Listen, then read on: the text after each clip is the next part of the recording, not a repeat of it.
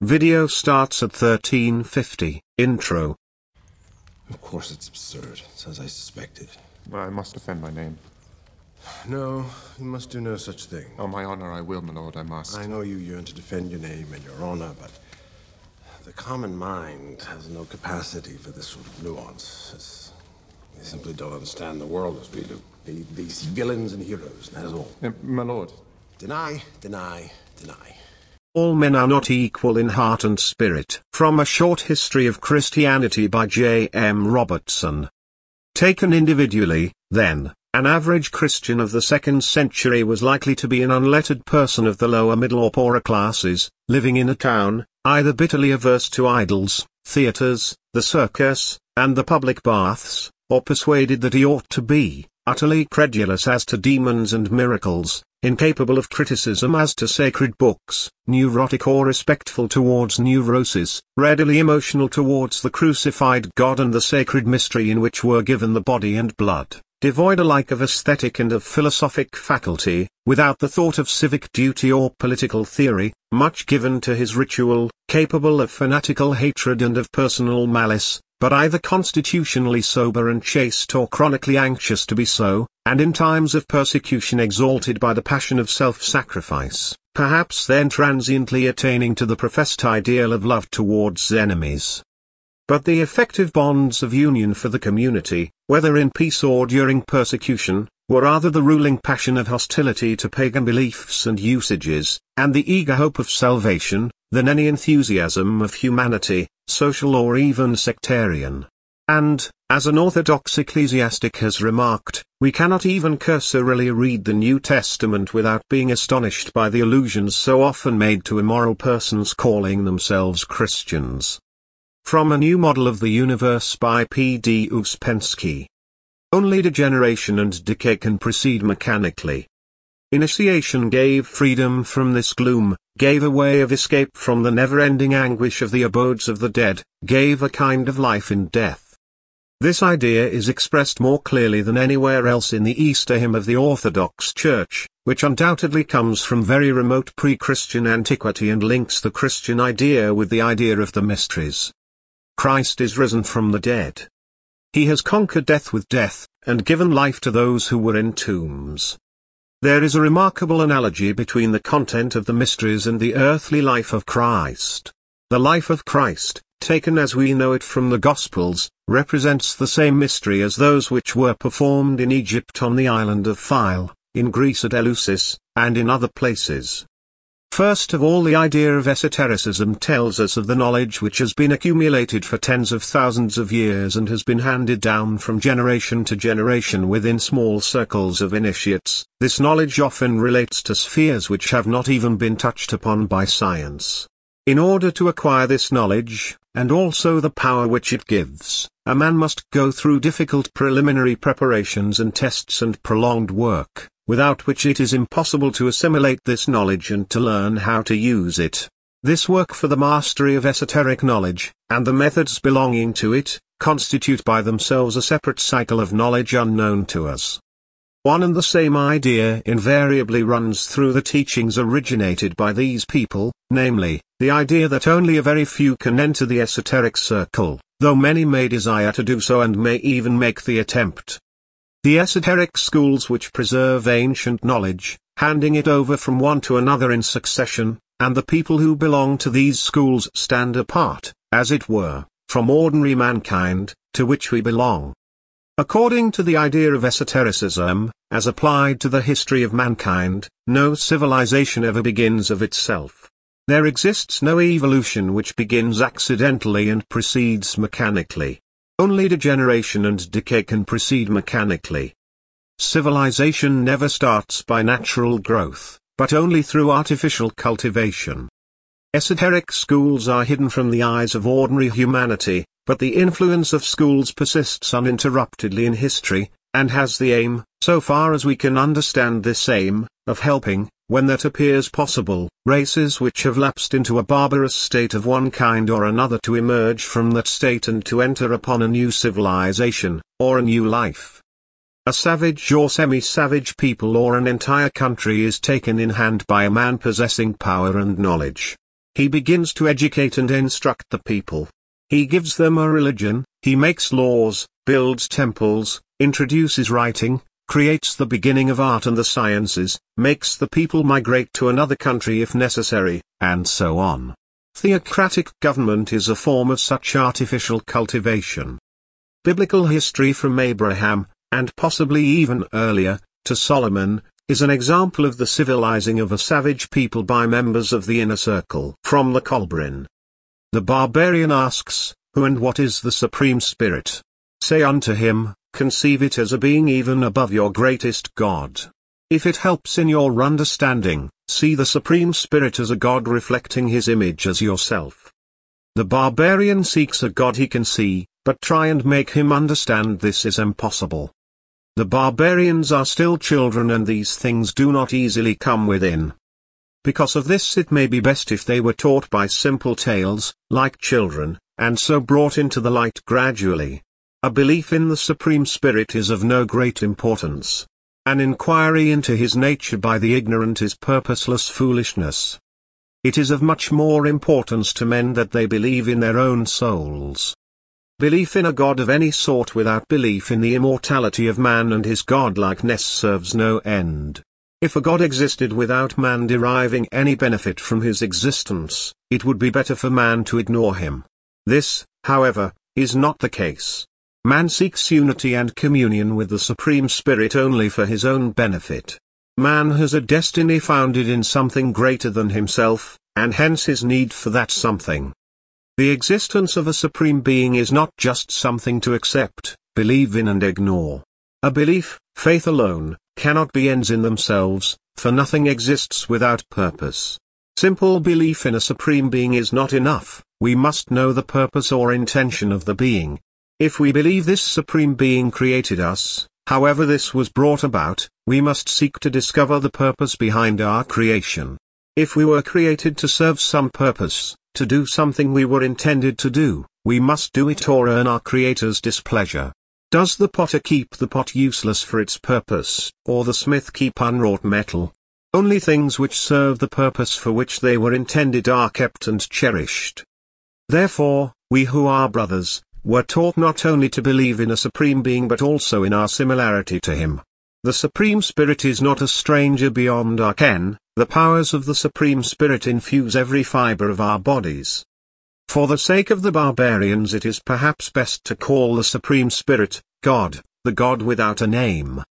This will solve some difficulties, and if the barbarians think themselves superior because they contain him within a name, let it be so and hold yourself in peace. The barbarians make images of God to make him more understandable. Are we much better who make images of him in our likeness within our thoughts? Not perhaps because we believe him so, but to make him more understandable. As man's understanding of God increases, so does God recede, so that though through the ages man comes to understand God better, he ever keeps the same distance away. We who dwell in the light of the Supreme Spirit have come closer to understanding not because we are better men but because we have devoted our lives to the search, the mystics. If any man seek carefully and diligently enough he must find whatever it is he seeks. God is not a person, but the Supreme Spirit. They must also learn that the Spirit is not something separate from man, or something within him. Man is spirit, man is soul. I am not born, nor will I ever die. I am Haru the Enlightened One, Haru the Twice Born. Having crossed the dark waters myself, I carry the others across. Being free from fear, I free others from fear. Being unrestricted, I ease the restriction of others. Knowing the way, I show it to others. Having trodden the road, I now guide others along it. I am an illuminated one, the open of ear, the keen of eye. I am one who knows the law, I am a keeper of ordinances. To obtain the gem the serpent must be aroused and then overcome. To rouse this serpent is a thing not to be lightly undertaken, for it causes a fire to mount into the heart, which may destroy the brain with delusions and madness. Only the twice born can really obtain the gem. Then you pass through the portal to the hall of judgment. Here, for the first time, your light is revealed and it is made known whether your tongue has spoken in accordance with the things within your heart. Many are they who know the words of the tongue but sever these from what is written in the heart. If the words of the tongue are copied from the writings of the heart and are a true copy, then cross to the place of assessment where your true form and likeness will be displayed for all to see. A curtain of darkness descends, there is a heavy dark mist, then the muffled crash of thundering doors. The aching body reclines within the tomb of stone. The questing pilgrim has returned to his helm haven. He has learned truths he could never learn on earth and now knows the grand secret. Faith is replaced with certainty and he is now an initiated one. He who sees his own self in all things and all things in his own self is awakened. He is beyond delusion and outside the reach of futile sorrow. Having arisen from the womb of rebirth, the spirit is completely freed from any doubt about the immortality of man. The truly awakened soul is beyond carnal lust and mortal grief, his love is alike for all my creation and thus he shows supreme love for me. If a man would know heaven, he must first know earth. Man cannot understand heaven until he understands earth. He cannot understand God until he understands himself, and he cannot know love unless he has been loveless. God is unknown but not unknowable. He is unseen but not unseeable. God is unheard but not unhearable. He is not understood but he is understandable.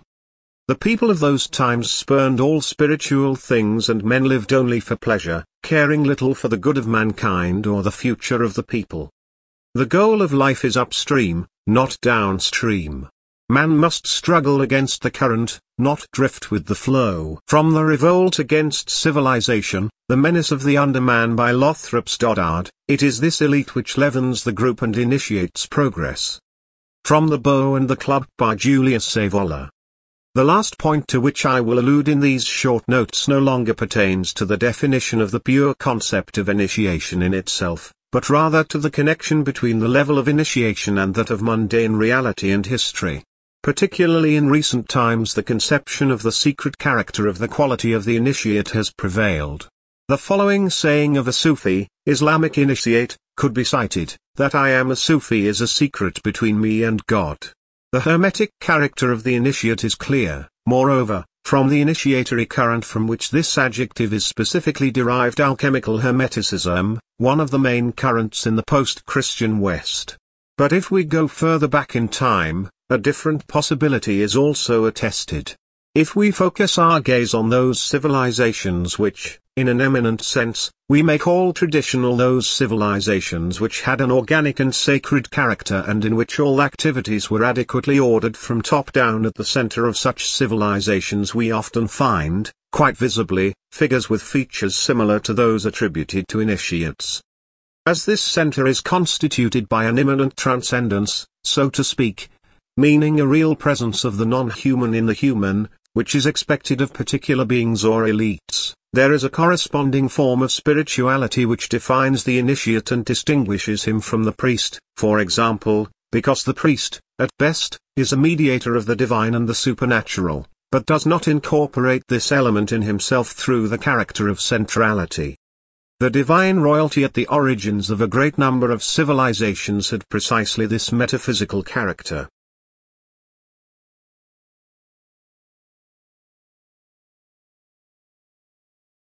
Jesus, Buddha, and Co, void and levels of consciousness. Levels of consciousness. You hear often in the New Age levels of consciousness, but it is not really that.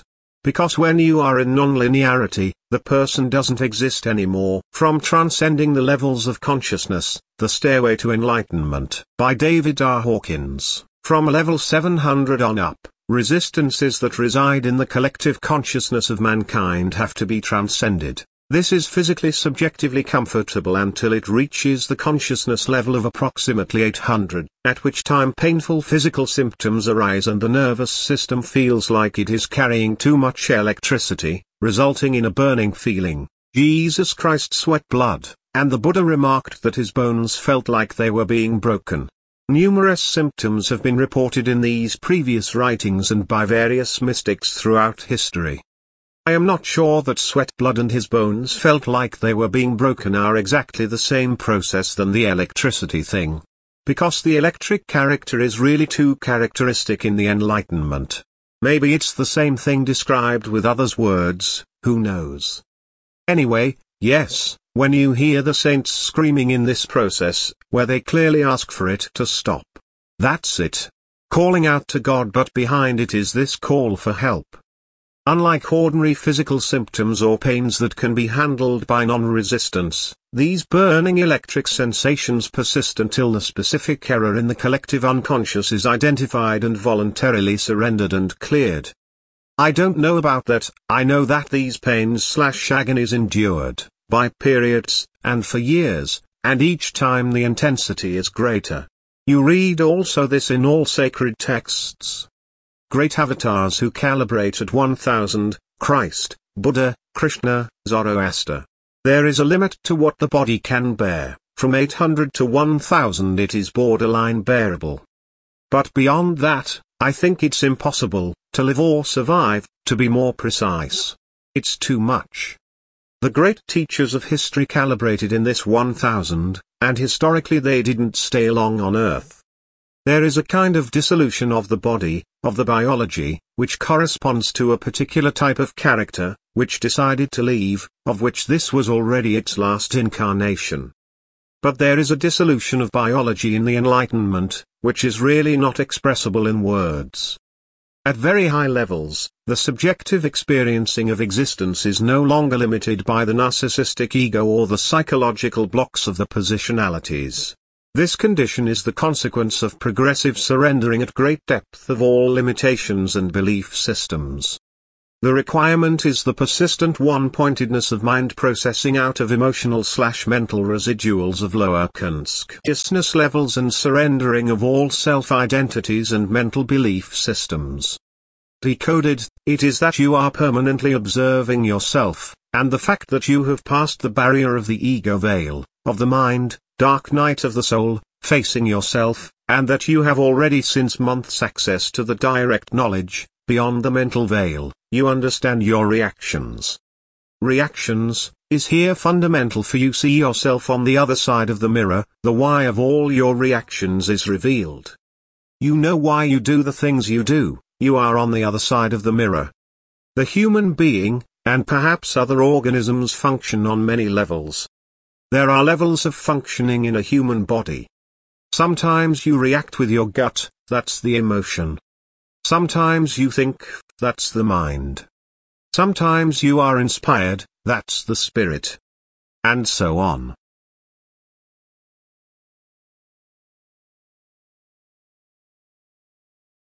This is also how you control people, by forcing them to be in one level or another.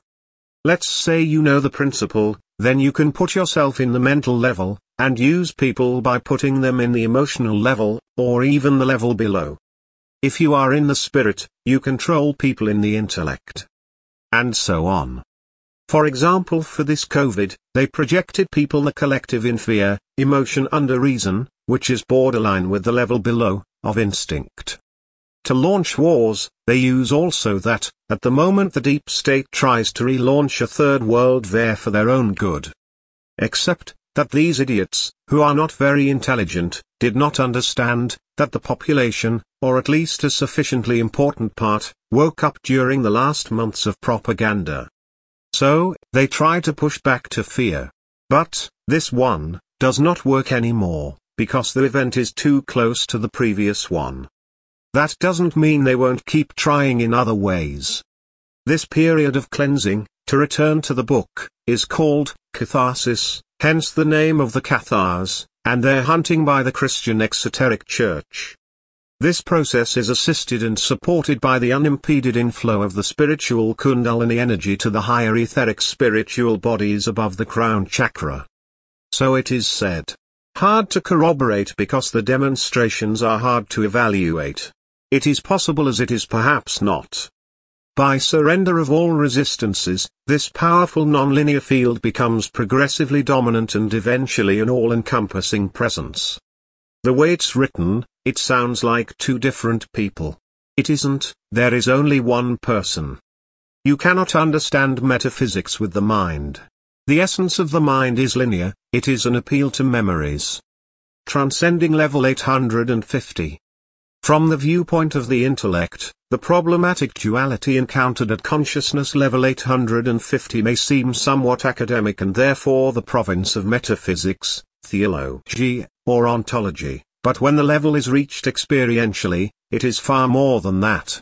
It is a very major step with very major differences in the outcome because spiritual devotees who reach this level have often been influenced by misinterpretations of the teachings of the Buddha that misidentify the meaning of void and believe that the nothingness slash void is the ultimate state, which it decidedly is not, as determined by both consciousness calibration research and subjective experience. I even believed it myself. But, it is not true. Void is not the ultimate state. Let's say that this state is tempting, the more you go up in hierarchy of states, the more tempting the states are. The intellect is more tempting than the emotions. Spirit is more interesting than intellect. And so on. So naturally the void is more tempting. The same. One wants to stay there. But like any state it is false, it is an identification. Even if in the void I is no longer formalized, it is an unformalized I that associates with the void. I would say to you, if you have understood the mechanics, stay in that state when the situation of life is too heavy. The same way you can switch to the spirit or the intellect. But stay just for a few seconds in the void, then come back to reality. The void is void, there's really nothing there. From the viewpoint of the intellect, the problematic duality encountered at consciousness level 850 may seem somewhat academic and therefore the province of metaphysics, theology, or ontology, but when the level is reached experientially, it is far more than that. It is a very major step with very major differences in the outcome because spiritual devotees who reach this level have often been influenced by misinterpretations of the teachings of the Buddha that misidentify the meaning of void and believe that the nothingness slash void is the ultimate state, which it decidedly is not, as determined by both consciousness calibration research and subjective experience. This is especially true at level 850 where the presenting limitation to be transcended is the conundrum of the seeming opposites slash alternatives of whether the ultimate reality is allness versus nothingness, or is existence versus non-existence. So, it's not explainable. Impossible to explain. The error that follows is the presumption that the transcendence of all form is the sole condition of Buddhahood. This is an easy mistake to make because experientially, the condition of the void is enormously impressive. As it unfolds, it is ineffable, infinite, timeless, oneness, all-encompassing, still, silent, unmoving, and strangely inclusive of the awareness of non-awareness that precludes even beingness or existence. This state is definitely and experientially, without question, beyond duality. It isn't as I said above, it is an unformalized I, not attached to the earthly reality, but it's always a game. There is neither subject nor object, there is nothing left to surrender and no one left to surrender, thus, it indeed seems to be the ultimate state of enlightenment itself. Again, the subject looks absent but if you pay attention, you see that it is still a you. Not you, a you. On the other hand, when you enter this state, you lose consciousness, it lasts a few moments, from milliseconds to seconds. There yes, there is no one, but when you come back conscious, you see that you. Another difficulty at that level is that there are no teachers with whom to consult, share, or reflect confirmation, much less instruction. This is the problem of Western, modern, decadence, where all tradition has been driven out of the spectrum of society, by the cult of the exoterics. If the state of void, nothingness, were the ultimate reality, it would be a permanent condition, and there would be no entity to report it. However, it is not, and therefore, sooner or later, one leaves the void and returns to conscious existence. Next occurs the subjective experiential phenomenon of suddenly emerging into existence from the oblivion of the void. This is where duality begins. In this lifetime, the occurrence was at age 3, as described elsewhere. Suddenly, out of nothingness and non-awareness, there was the shock of not only existence, but also the discovery of physicality and that a body accompanied the return from nothingness to beingness. I don't know. We are not conscious in the first months of life, this is recognized by everyone, even those stupid modern scientists. It is sure, that at some point the consciousness emerges from the being. The sense of duality starts. I appears. The baby who starts to serenade his mother a hundred, two hundred times a day, me me me. Thus, in this lifetime, the dilemma at calibration level 850 was initially presented strongly in early life, and it recurred later, at which time it was rejected and transcended. It took 38 years to resolve. It took me a little longer, a few more years lol. I'm not going to say too much about what happens next, because otherwise it will end up in the exoteric sect again. Calibration level 1000 is the ultimate state possible within the human domain, calibrates as true. Maybe a little more, at 1100 to 1250. But I doubt that the life of the one who arrives there is very long next, some years at most maybe. It literally burns, that's why the fire symbol. It's not pleasant at all. It is important to know that it is actually extremely rare for a human to be committed to spiritual truth to the degree of seriously seeking enlightenment, and those who do make the commitment do so because they are actually destined for enlightenment. At this time, spiritual evolution is proceeding at an ever exhilarating pace, and spiritual information never before available is now readily accessible. Enlightenment is not a condition to be obtained, it is merely a certainty to be surrendered to.